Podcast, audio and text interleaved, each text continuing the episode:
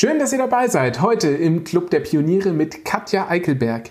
Katja ist Gründerin von Logoleon, einer Lernwelt für Eltern und Kinder rund um die gesunde Entwicklung des Mundes. Wie sie das medienübergreifend mit einer App und einem Buch macht und was ihre ganz persönliche Reise als Gründerin ist, wird uns Katja heute verraten. Also bleibt dran.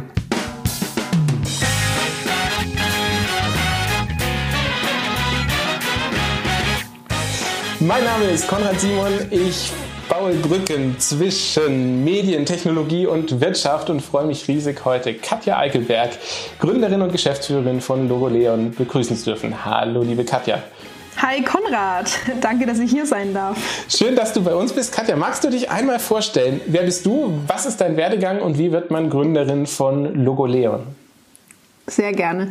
Also, mein Name ist Katja. Ich bin bald 29 Jahre alt, komme aus Baden-Baden, wohne jetzt in Freiburg und bin die Gründerin von dem jungen Startup Logoleon. Ähm, was machen wir? Wir entwickeln ein Kinderbuch und eine Kinder-App ähm, zur Förderung der gesunden Entwicklung des Mundes. Das heißt, wir wollen, dass sich die Kinder möglichst gesund entwickeln ähm, und mögliche Baustellen vielleicht gut überwinden können, die Eltern einen guten Blick dafür bekommen, was ist eigentlich gesund, was ist nicht ganz so gesund und wie komme ich da drauf? Ich bin gelernte Logopädin, habe in Tübingen nach meiner Logopädie-Ausbildung und meiner Arbeit dann noch studiert Richtung Informatik und Psychologie. Ja, und im Laufe des Studiums bin ich dann in die Richtung gestolpert, dass äh, Medienpsychologie super spannend ist und nach äh, meinem Geschmack da noch viel Luft nach oben ist, was man alles machen kann, um wichtiges Wissen aus der Fachwelt ins Wohnzimmer eigentlich zu bringen.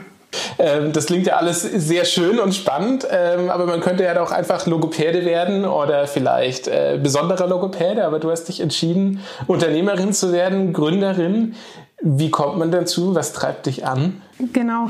Ähm, man muss dazu sagen, ich habe während der Uni ähm, bei einem Praktikum, äh, Quatsch, bei einem Startup ein Praktikum gemacht und da bin ich halt eigentlich in diese Startup-Welt reingeschlittert. Also ich war wirklich erstmal eine klassische Logopädin, dann kennt man die Logopädie-Welt und ähm, dann habe ich äh, die Uni-Welt kennenlernen dürfen und dann irgendwann die Startup-Welt und das ist schon eine sehr neue Welt. Also als ich am Anfang CEO gehört habe, äh, habe ich wie ein Auto geschaut geschaut und habe dann erstmal heimlich gegoogelt, was es eigentlich ist ähm, und habe mich dann quasi vorgewühlt in den ganzen, bei den ganzen Wörtern. Das lernt man ja auch alles an der Uni nicht. Und äh, da kam dann nach und nach schon der Gedanke, oh, ähm, auch in der Logopädie könnte man viele neue Sachen ausprobieren mit den Medien und habe einfach auch in der Uni viel kennengelernt, was es gibt, ähm, AR, VR, den ganzen Schnickschnack, äh, innovatives Zeug. Und ähm, immer wieder im Hinterkopf gehabt, hm, okay, für den Bereich könnte man das verwenden und da könnte man Kinder ganz anders motivieren.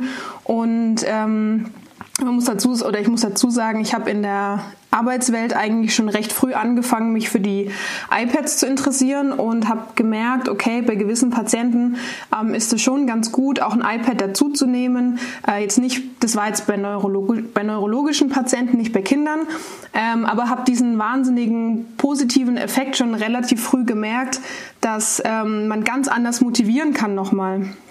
Was genau ist der positive Effekt mit so einem iPad? Also vor allem diese Motivationskomponente, die enorm ist, weil man hat ja doch bei vielen Übungen geht es ja darum, ähm, dass man die regelmäßig macht, ähm, dass der Patient am Ball bleibt. Und wenn man zum Beispiel jahrelang Therapie hat, dann ist es wirklich äh, irgendwann relativ zäh.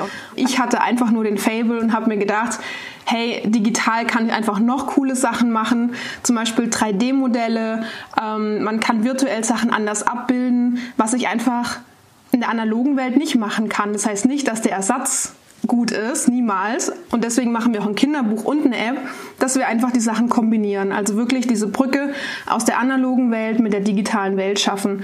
Cool. Das heißt, ihr seht da ganz, also du hast ein ganz konkretes Potenzial gesehen, was ähm, so eine, ähm, was man mit digitalem erreichen kann.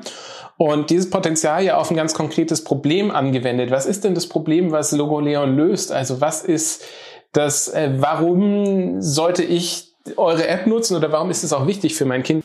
Also ich, ich muss gleich dazu sagen, unsere App, ähm, ich bin jetzt zwar ähm, Logopädin und der Schwerpunkt liegt da auch oft drauf, wenn man sich vorstellt, dass man sagt, ich bin Logopädin, man möchte ja auch vermitteln, okay, man hat einen gewissen Background und ein gewisses Netzwerk. Ähm, trotzdem, ganz wichtig, nach einem langen Prozess in den letzten Monaten ähm, haben wir uns jetzt dazu entschieden, dass wir nicht eine Therapie-App machen, sondern dass wir ganz klar sagen, unsere Vision ist es, ähm, das Fachwissen wirklich ins Wohnzimmer zu bringen und zwar frühzeitig, also ganz früh Eltern aufklären, was ist wichtig, was ist, ähm, worauf muss man achten, zum Beispiel entscheiden, hm, wir müssen jetzt eine Mandeloperation durchführen lassen bei einem Dreijährigen. Wir wollen es überhaupt nicht, aber irgendwie sagt der Arzt, es ist so wichtig, was machen wir denn jetzt? Und es ist super schwierig abzuwägen, aber ich denke, wenn man halt gar nichts weiß in dem Bereich, ist man super abhängig. Und ähm, im Kontakt mit vielen Kollegen kam genau der Punkt halt raus, die Gemeinsamkeit, dass alle gesagt haben, das Wissen ist einfach nicht da draußen. Logopädie wird in einen Topf geworfen und es geht, glaube ich, anderen Disziplinen auch so. Und da wollen wir einfach mit unseren Produkten erstmal ja, ein bisschen auf den Markt gehen, dass man erstmal so einen ganz leichten Einstieg hat in die Richtung, okay, den Mund erstmal kennenzulernen. Ja, ich war ja total baff. Du hast mir im Vorhinein erzählt, es gibt Studien, dass man mit einfachen Übungen im Kindesalter später kieferorthopädische Behandlungen zu einem gewissen Prozentsatz vermeiden kann. Stimmt das? Was hat es damit auf sich? Äh, ja, also ich bin tatsächlich über eine sehr interessante Studie gestolpert und zwar aus äh, den 80ern von einem Kieferorthopäden, der hat tatsächlich 1000 Kinder untersucht und da kam raus, dass lediglich 20 Prozent der Kinder wirklich genetisch bedingt Kieferfehlstellungen haben. Also nicht, wie wirklich viele denken, so habe ich es wahrgenommen, dass jeder denkt, ja, ist ja einfach genetisch, wenn man krumme Zähne hat, dann kriegt man eine Zahnspange. Ähm, das ist bei, da kam raus, tatsächlich nur 20 Prozent betrifft und andere 20 Prozent tatsächlich durch ungesunde Angewohnheiten ja, die äh, Kieferfehlstellungen, also auch dann Zahnfehlstellungen zustande kamen. Das muss man sich mal überlegen. Also wir haben in Deutschland sind es 7,5 Millionen Pati kieferorthopädische Patienten und das heißt, es sind 1,5 Millionen Patienten, die sich jetzt äh, ja, so gesagt, hätten die Zahnspange vermeiden können, wenn ungesunde Angewohnheiten nicht vorher da gewesen wären. Zum Beispiel wie ein offener Mundschluss, dass man durch den Mund atmet oder den Mund offen lässt. Ähm, und die Entwicklung nicht normal fortschreiten kann oder auf der Unterlippe rumkaut oder ähm, ja, also irgendwelche Angewohnheiten hat, wo der Mund nicht normal zu ist und die Zunge dort ist, wo sie sein sollte, nämlich im Mund. Jetzt gibt es ja wahrscheinlich ein paar ganz tolle Dinge, die man da dagegen tun kann. Ähm, und die packt ihr alle in eine App. Wie sieht die App aus zu Logeleon? Was macht man da? Wie funktioniert die technisch? Also da muss ich kurz dazu sagen, äh, alles, was man machen kann, haben wir leider oder können wir nicht in die App packen. Das geht immer nur Teil. Was wir mit der App machen, ist der aller, allererste Schritt. Erstmal das Bewusstmachen. Ich glaube, das kennt jeder. Wenn man ein Verhalten ändern möchte, muss man erstmal wissen, dass man überhaupt eine ungewohnte Angewohnheit hat, äh, eine, eine ungesunde Angewohnheit hat und man muss sich dessen bewusst sein und dann kann man überhaupt irgendwas ändern. Also wirklich dieses Bewusstmachen, dass überhaupt, wenn zum Beispiel der Mund offen steht bei Kindern, dass die Erwachsenen das sehen und wissen, es ist nicht gut, es ist nicht gut für die Entwicklung. Es gibt zig Folgen. Man hat Zahnkaries viel mehr. Man kann, wenn die Kinder stürzen, sich die Zähne viel schneller ausschlagen. Der Kiefer entwickelt sich nicht gesund, dass die Zähne nachher krumm werden. Sprechstörungen können entstehen und, und, und. Und ähm, das muss man in erster Linie überhaupt erstmal wissen. Und die Frage ist natürlich, und deswegen, warum kam mir auf eine App, wie bringt man jetzt dieses Wissen raus? So, ich habe natürlich auch mit Zahnärzten und mit anderen Kollegen gesprochen. Wie klärt ihr Eltern auf? Und ganz klassisch gibt es natürlich Infobroschüren. Mein Patenonkel ist auch Zahnarzt und der hat gesagt, ähm, ja, er gibt dann Infobroschüren mit für Kinder, die schon sehr betroffen sind, die super viel Milchzahnkaries haben und die landen teilweise in seiner eigenen Praxis im Mülleimer. Also es ist wirklich schwierig, dieses Wissen mit rauszugeben, dass die Eltern sich das angucken. Man kann jetzt auch nicht alle Eltern über einen Kamm scheren, aber äh, ich habe mir natürlich überlegt, okay, wie erreiche ich eine gewisse Masse? Weil als Therapeut habe ich eine Handvoll Kinder vor mir sitzen oder mehrere Kinder, aber natürlich nicht deutschlandweit oder weltweit die ganzen Kinder und kann das Wissen rausbringen. Also habe ich mir überlegt, was, welches Medium könnte man nehmen, um das zu verbreiten.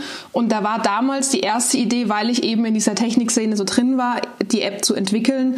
Mittlerweile sind wir jetzt ja so, dass wir sagen, wir haben ein Kinderbuch, wir haben ein Kuscheltier, was später eine Handpuppe wird, wir haben die Lern-App. Also wir haben wirklich eine Produktwelt, wo sich alle etwas aussuchen können, was sie möchten. Wenn jetzt Eltern, die zuhören, sagen, eine Kinder-App geht gar nicht, dann sage ich, bin ich super entspannt und sage, klar, dann nehmt das Kinderbuch. Man muss die App überhaupt nicht benutzen, man kann sie aber zusammen benutzen. Cool. Ähm, das heißt, die App ist ein Spiel? Ja. Für Kinder? Wie ähm, macht man das? Genau. Und wie, also, an wen richtet sich das und wie macht man das? Wie macht man eine App für Kinder? Stelle ich mir jetzt ehrlich gesagt mal gar nicht so einfach vor. Ja, da muss man sagen, wir haben natürlich, genau, das Wichtigste ist natürlich, es soll Spaß machen. Und den Kindern wie den Erwachsenen, uns macht immer Spaß, wenn man etwas spielen kann. Das heißt, es ist keine klassische App, wo man einfach irgendwie Videos einfach sich angucken kann, sondern man interagiert wirklich. Und das ist auch das Besondere bei uns, dass wir gesagt haben, okay, wir gucken jetzt, was kann man an neuen Technologien nehmen, nämlich es gibt ja Gesichtserkennung. So, das kennen die meisten von Armojis zum Beispiel. Und äh, das bietet sich dafür halt super an, um ganz äh, zielgenau, sage ich mal, Spiele zu entwickeln. Und äh, wir haben damit angefangen und haben gesagt, okay, wir nehmen jetzt, ähm, haben uns ein paar Spiele überlegt, zum Beispiel der Leon, unser Maskottchen, das ist ja das Chamäleon im Dschungel, der möchte jetzt ein Lagerfeuer machen, damit es abends hell ist. Und äh, das Kind soll jetzt halt dem Leon helfen, es Lagerfeuer zu machen. Er bekommt dann Holzstücke und das Kind macht dann einen Kussmund auf das Holz und es zerbricht, dass das Lagerfeuer immer größer wird. Also man macht etwas, man spielt mit dem Mund und äh, ja, kann so quasi die Dschungelwelt mit Leon zusammen erleben und erforschen. Das Besondere ist vor allem, dass man sich halt dabei selber sieht. Ähm, ist jetzt ein bisschen schwierig über Podcasts jetzt so zu erklären, weil meistens muss man sehen, ähm, man sieht sich selber im Bildschirm. Und wenn man die App aufmacht, sagen die meisten, huch, was ist denn da los? Und das ist eigentlich das Besondere, ähm, dass man nicht einfach nur passiv dabei ist, sondern man sieht sich selber. Man muss wirklich mit dem Mund was machen, sonst passiert nämlich auch gar nichts. Und das ist tatsächlich ein Effekt, den auch, der sehr witzig ist, auch bei vielen Erwachsenen zu beobachten, weil sich viele Erwachsene auch schwer tun, überhaupt mal den Mund aufzumachen und irgendwie mit dem Mund was zu machen. Die meisten schämen sich ganz schön. Und es ist, ähm, ja, ich finde es amüsant, muss ich sagen. Also ich kann es sehr empfehlen, äh, Logo Leon entweder auf Instagram zu folgen oder ähm, mal auf eurer Seite vorbeizuschauen. Das ist lustig, man sieht, stößt nämlich auf allerhand Grimassen. Ähm, und das ist ja quasi schon Produktbestandteil genau. bei, bei genau. euch, dass man da auch seine Hemmungen überwindet, auch als Eltern und das mit den Kindern macht. Äh, ich glaube, das ist ja auch ein verbindendes Element dann, oder? Also wenn man das mal so betrachtet, dass es dann durchaus auch lustig wird und man auch als Eltern seine Hürden überwindet, wie kriegt man das zusammen? Also jetzt sollen Kinder so eine App nutzen und eigentlich geht es ja gar nicht ohne die Eltern, oder? Ja, ähm, wir haben natürlich äh, uns lange überlegt, okay, wen adressiert man? Ähm, möchten wir jetzt tatsächlich, also es ist halt so, es gibt ja die Debatte, okay, Apps für Kinder sind nicht so gut. So, ähm, wir versuchen natürlich oder wir haben die Chance, die Regisseure der App zu sein. Und das ist natürlich ähm, ganz toll, weil wir natürlich sagen können, okay, wir bauen einfach Sachen ein, die gemacht werden müssen. Sowas wie, dass man am gewissen Punkt muss man einfach zusammenspielen, also mit den Erwachsenen. Ähm, oder wir haben zum Beispiel auch ein Zeitlimit drin dass der Leon nach 20 Minuten maximal einfach im Kindergarten abgeholt wird und dann ist das Spiel vorbei. Und wir versuchen es auch wirklich alltagsnah so zu gestalten, dass es für die Kinder ähm, einfach zu verstehen ist ähm, und trotzdem sehr kindgerecht und pädagogisch wertvoll. Das ist uns super, super wichtig, dass wir nicht einfach irgendeine random App machen, sondern uns wirklich, wir haben uns bewusst immer überlegt, was wollen wir damit anfangen, was ist unser Ziel und was wollen wir mitgeben, weil wir ganz genau wissen, dass bei Kindern eigentlich alles hängen bleibt, was sie in die Finger kriegen. Und wir sehen es aber eher auch als Chance. Man kann super viel Wissen mitgeben. Man kann auch im Dschungel Sachen aufräumen. Man kann auch das Wissen mitgeben. Wenn man gespielt hat, muss man danach auch wieder aufräumen. Ähm, das kann man alles einbauen. Muss man nicht, kann man aber. Haben wir gemacht. Ja, das finde ich einen coolen Ansatz, ähm, dass man sich dieser Verantwortung bewusst ist ähm, und aber eigentlich das sogar nutzt, um noch was richtig Cooles draus zu machen. Also eine schöne Sache. Wenn wir gerade drüber sprechen, eine App für Kinder zu machen, ist bestimmt von der Benutzeroberfläche her was ganz anderes, als wenn man eine App für Erwachsene macht, oder? Eine gute, gute Benutzeroberfläche ist das A und das O. Man muss schnell und einfach durchkommen. Äh, durch die, das ist bei einer Website so, das ist bei Apps so, das ist eigentlich überall so. Auch eine gute Bedienungsanleitung, da möchte man das verstehen können einfach. Ähm, das heißt, wir haben aber schon gezielt im Kinderbereich jetzt keine Buchstaben und keine Zahlen verwendet, was natürlich schon nochmal schwieriger ist, weil man alles dann irgendwie anders darstellen muss. Wir haben im Elternbereich ganz bewusst ganz normal Buchstaben äh, und Wörter reingepackt, äh, weil man hat ja auch das Phänomen, gerade am Anfang kommt man an eine Dschungelkreuzung, da muss man entscheiden, gehe ich in den Kinderbereich oder gehe ich in den Erwachsenenbereich. Und im Kinderbereich haben wir auf dem, an der Kreuzung auf dem Schild keinen Buchstaben, sondern ein Logo für den Kindergarten wo so vier kleine Tiere sich in der Hand halten. Und auf dem anderen Schild steht Eltern. Und es gibt auch aus der Psychologie Studien dazu, dass man sagt, wenn da Buchstaben sind, dann zieht uns, die lesen können, uns ziehen auch die Buchstaben an. Das heißt, wir haben das uns so überlegt, okay, die Eltern werden automatisch auf dieses Eltern schauen und Kinder, weil die mit Buchstaben noch nicht viel anfangen können, schauen aber auf ihr Symbol quasi. Dass wir wirklich so diese Welten ein bisschen unterteilen, zielgruppenspezifisch aufgebaut haben und ähm, trotzdem werden die Eltern natürlich das auch mit benutzen können im Kinderbereich, klar. Jetzt ähm, nochmal zu dir, Katja. Jetzt hast du da diese Vision. Mhm. Irgendwo muss man ja anfangen. Ihr seid ja mittlerweile ein relativ großes Team. Ähm, es geht auch weiter. Ihr plant euch zu internationalisieren mit Logo Leon. Das soll nicht nur auf Deutschland beschränkt sein. Ja, irgendwann. Ähm, äh, wo fängt man an und was ist so deine Reise? Äh, wo fängt man an? Da muss ich dazu sagen, ich hatte irrsinnig Glück, dass ich da eben äh, das Praktikum in dem tollen Startup gemacht habe in Tübingen und da habe ich einfach mitbekommen, okay, in jetzt wirklich einer Technologiewelt, was gibt's für Förderungen? Wie kann man anfangen? Weil am Anfang braucht man ein Team, man braucht Kohle. So, das heißt, ich bin natürlich losmarschiert, habe meine Informatik-Kommilitonen gefragt, hey, ähm, könnt ihr das und das so umsetzen? Dann habe ich erstmal ja lange Recherche gemacht, wie könnte man das umsetzen und so. Ähm, und die haben dann relativ schnell gesagt, oh nee, das ist doch nicht so einfach umzusetzen. Und dann habe ich tatsächlich den Alex kennengelernt in dem anderen Startup. Das ist jetzt unser Game Designer, der seit Anfang der Förderung letztes Jahr mit uns läuft. Und ich habe einen Alex gehabt, der hatte aber einen Fulltime-Job und noch einen anderen Entwickler gefunden, der hatte auch einen Fulltime-Job. Und dann hieß es, okay, man muss ja irgendwie davon leben. Also man muss irgendwie Kohle dafür haben weil man es wirklich schwierig ist, so lange Zeit nebenher zu starten. Es gibt Startups, die schaffen das. Ich habe wirklich größten Respekt davor. Wir hatten das irrsinnige Glück, einfach eine Förderung zu bekommen vom Bundesministerium für Wirtschaft und Technik, also BMWI. Da haben wir die Exist, die Existenz Förderung bekommen und haben jetzt ein Jahr lang quasi monatlich Gehalt bekommen plus Sachmittelgelder, ähm, dass wir da erstmal für uns in Ruhe in Anführungsstrichen arbeiten konnten. Man sollte die Zeit auch nicht verdümpeln, aber man muss jetzt auch nicht jeden Monat aufs Konto gucken und sagen, oh Gott, wir müssen jetzt mit einem zweiten Produkt anfangen, um Geld reinzuholen und schaffen das erste gar nicht fertig zu bekommen. Das passiert nämlich einigen. Ähm, sondern wir konnten wirklich jetzt vor uns hin arbeiten, konnten viel Zeit auch in Netzwerkarbeit reinstecken. Und ich zum Beispiel habe letztes Jahr noch eine sehr große Logopädie-Fortbildung gemacht, die für mich super wichtig war, einfach auch für mich selber, mich fachlich fortzubilden. Und ähm, habe die Zeit da auch investieren können, ohne jetzt den Druck zu haben, ich muss in vier Monaten ein Produkt auf dem Markt haben. Jetzt kommt, liebe Katja,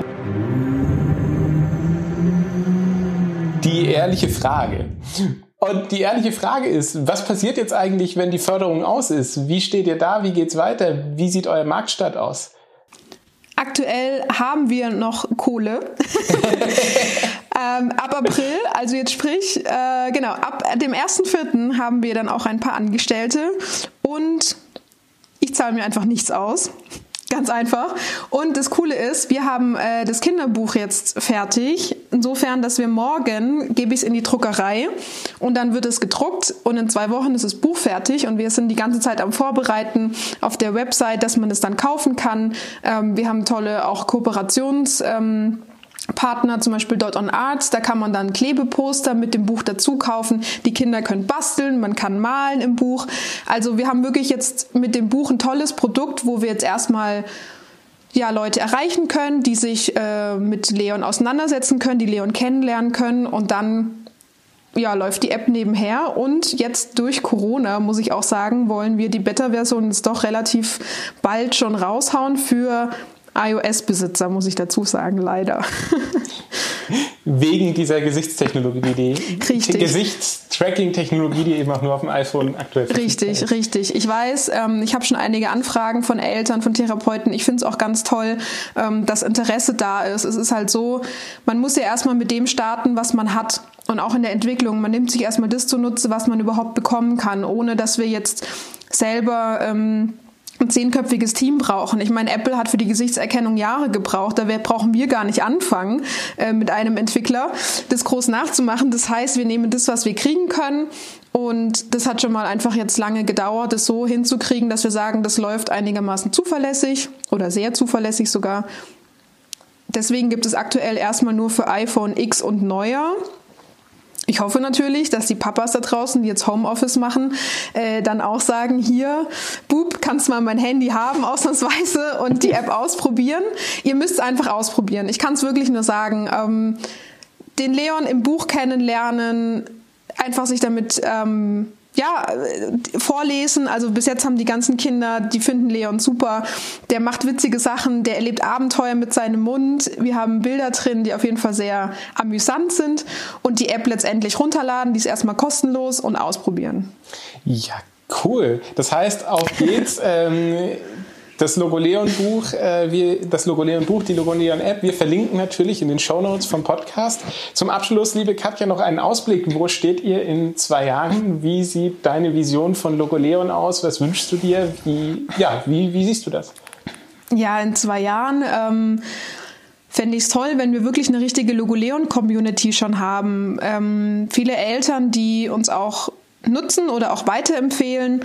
Ähm, ich fände es ganz toll, wenn wir Richtung Fach, fachlichem Wissen auch weiter nach vorne gehen können. Wir werden demnächst einen Blog starten. Da habe ich dann auch schon Gastblog, äh, wie sagt man, Gastblogger gefragt von allen möglichen Richtungen, Zahnärzte, Kinderärzte, ich will Hebammen äh, dazu haben, die was dazu sagen. Ich möchte das wirklich, es ist nicht nur ein logopädischer Fall, es betrifft alle möglichen Leute und wenn in zwei Jahren die Leute was äh, damit anfangen können mit dem Mund und wissen, okay, es ist ein Thema, das wäre schon richtig cool. Und klar, unsere Produktwelt, die natürlich wächst und wächst, dass unser süßer kleiner Stoffleon dann überall in den Kinderzimmern zu finden ist.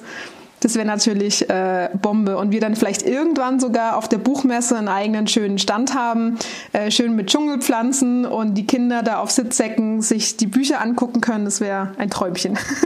Das ist doch ein tolles Schlusswort, liebe Katja. Dann sage ich ganz herzlich Danke, dass du heute dabei warst im Club der Pioniere. Und ja, ich danke. Wünsche euch alles, alles Gute und ganz viel Spaß mit Logo Leon. Dankeschön. Mach's gut.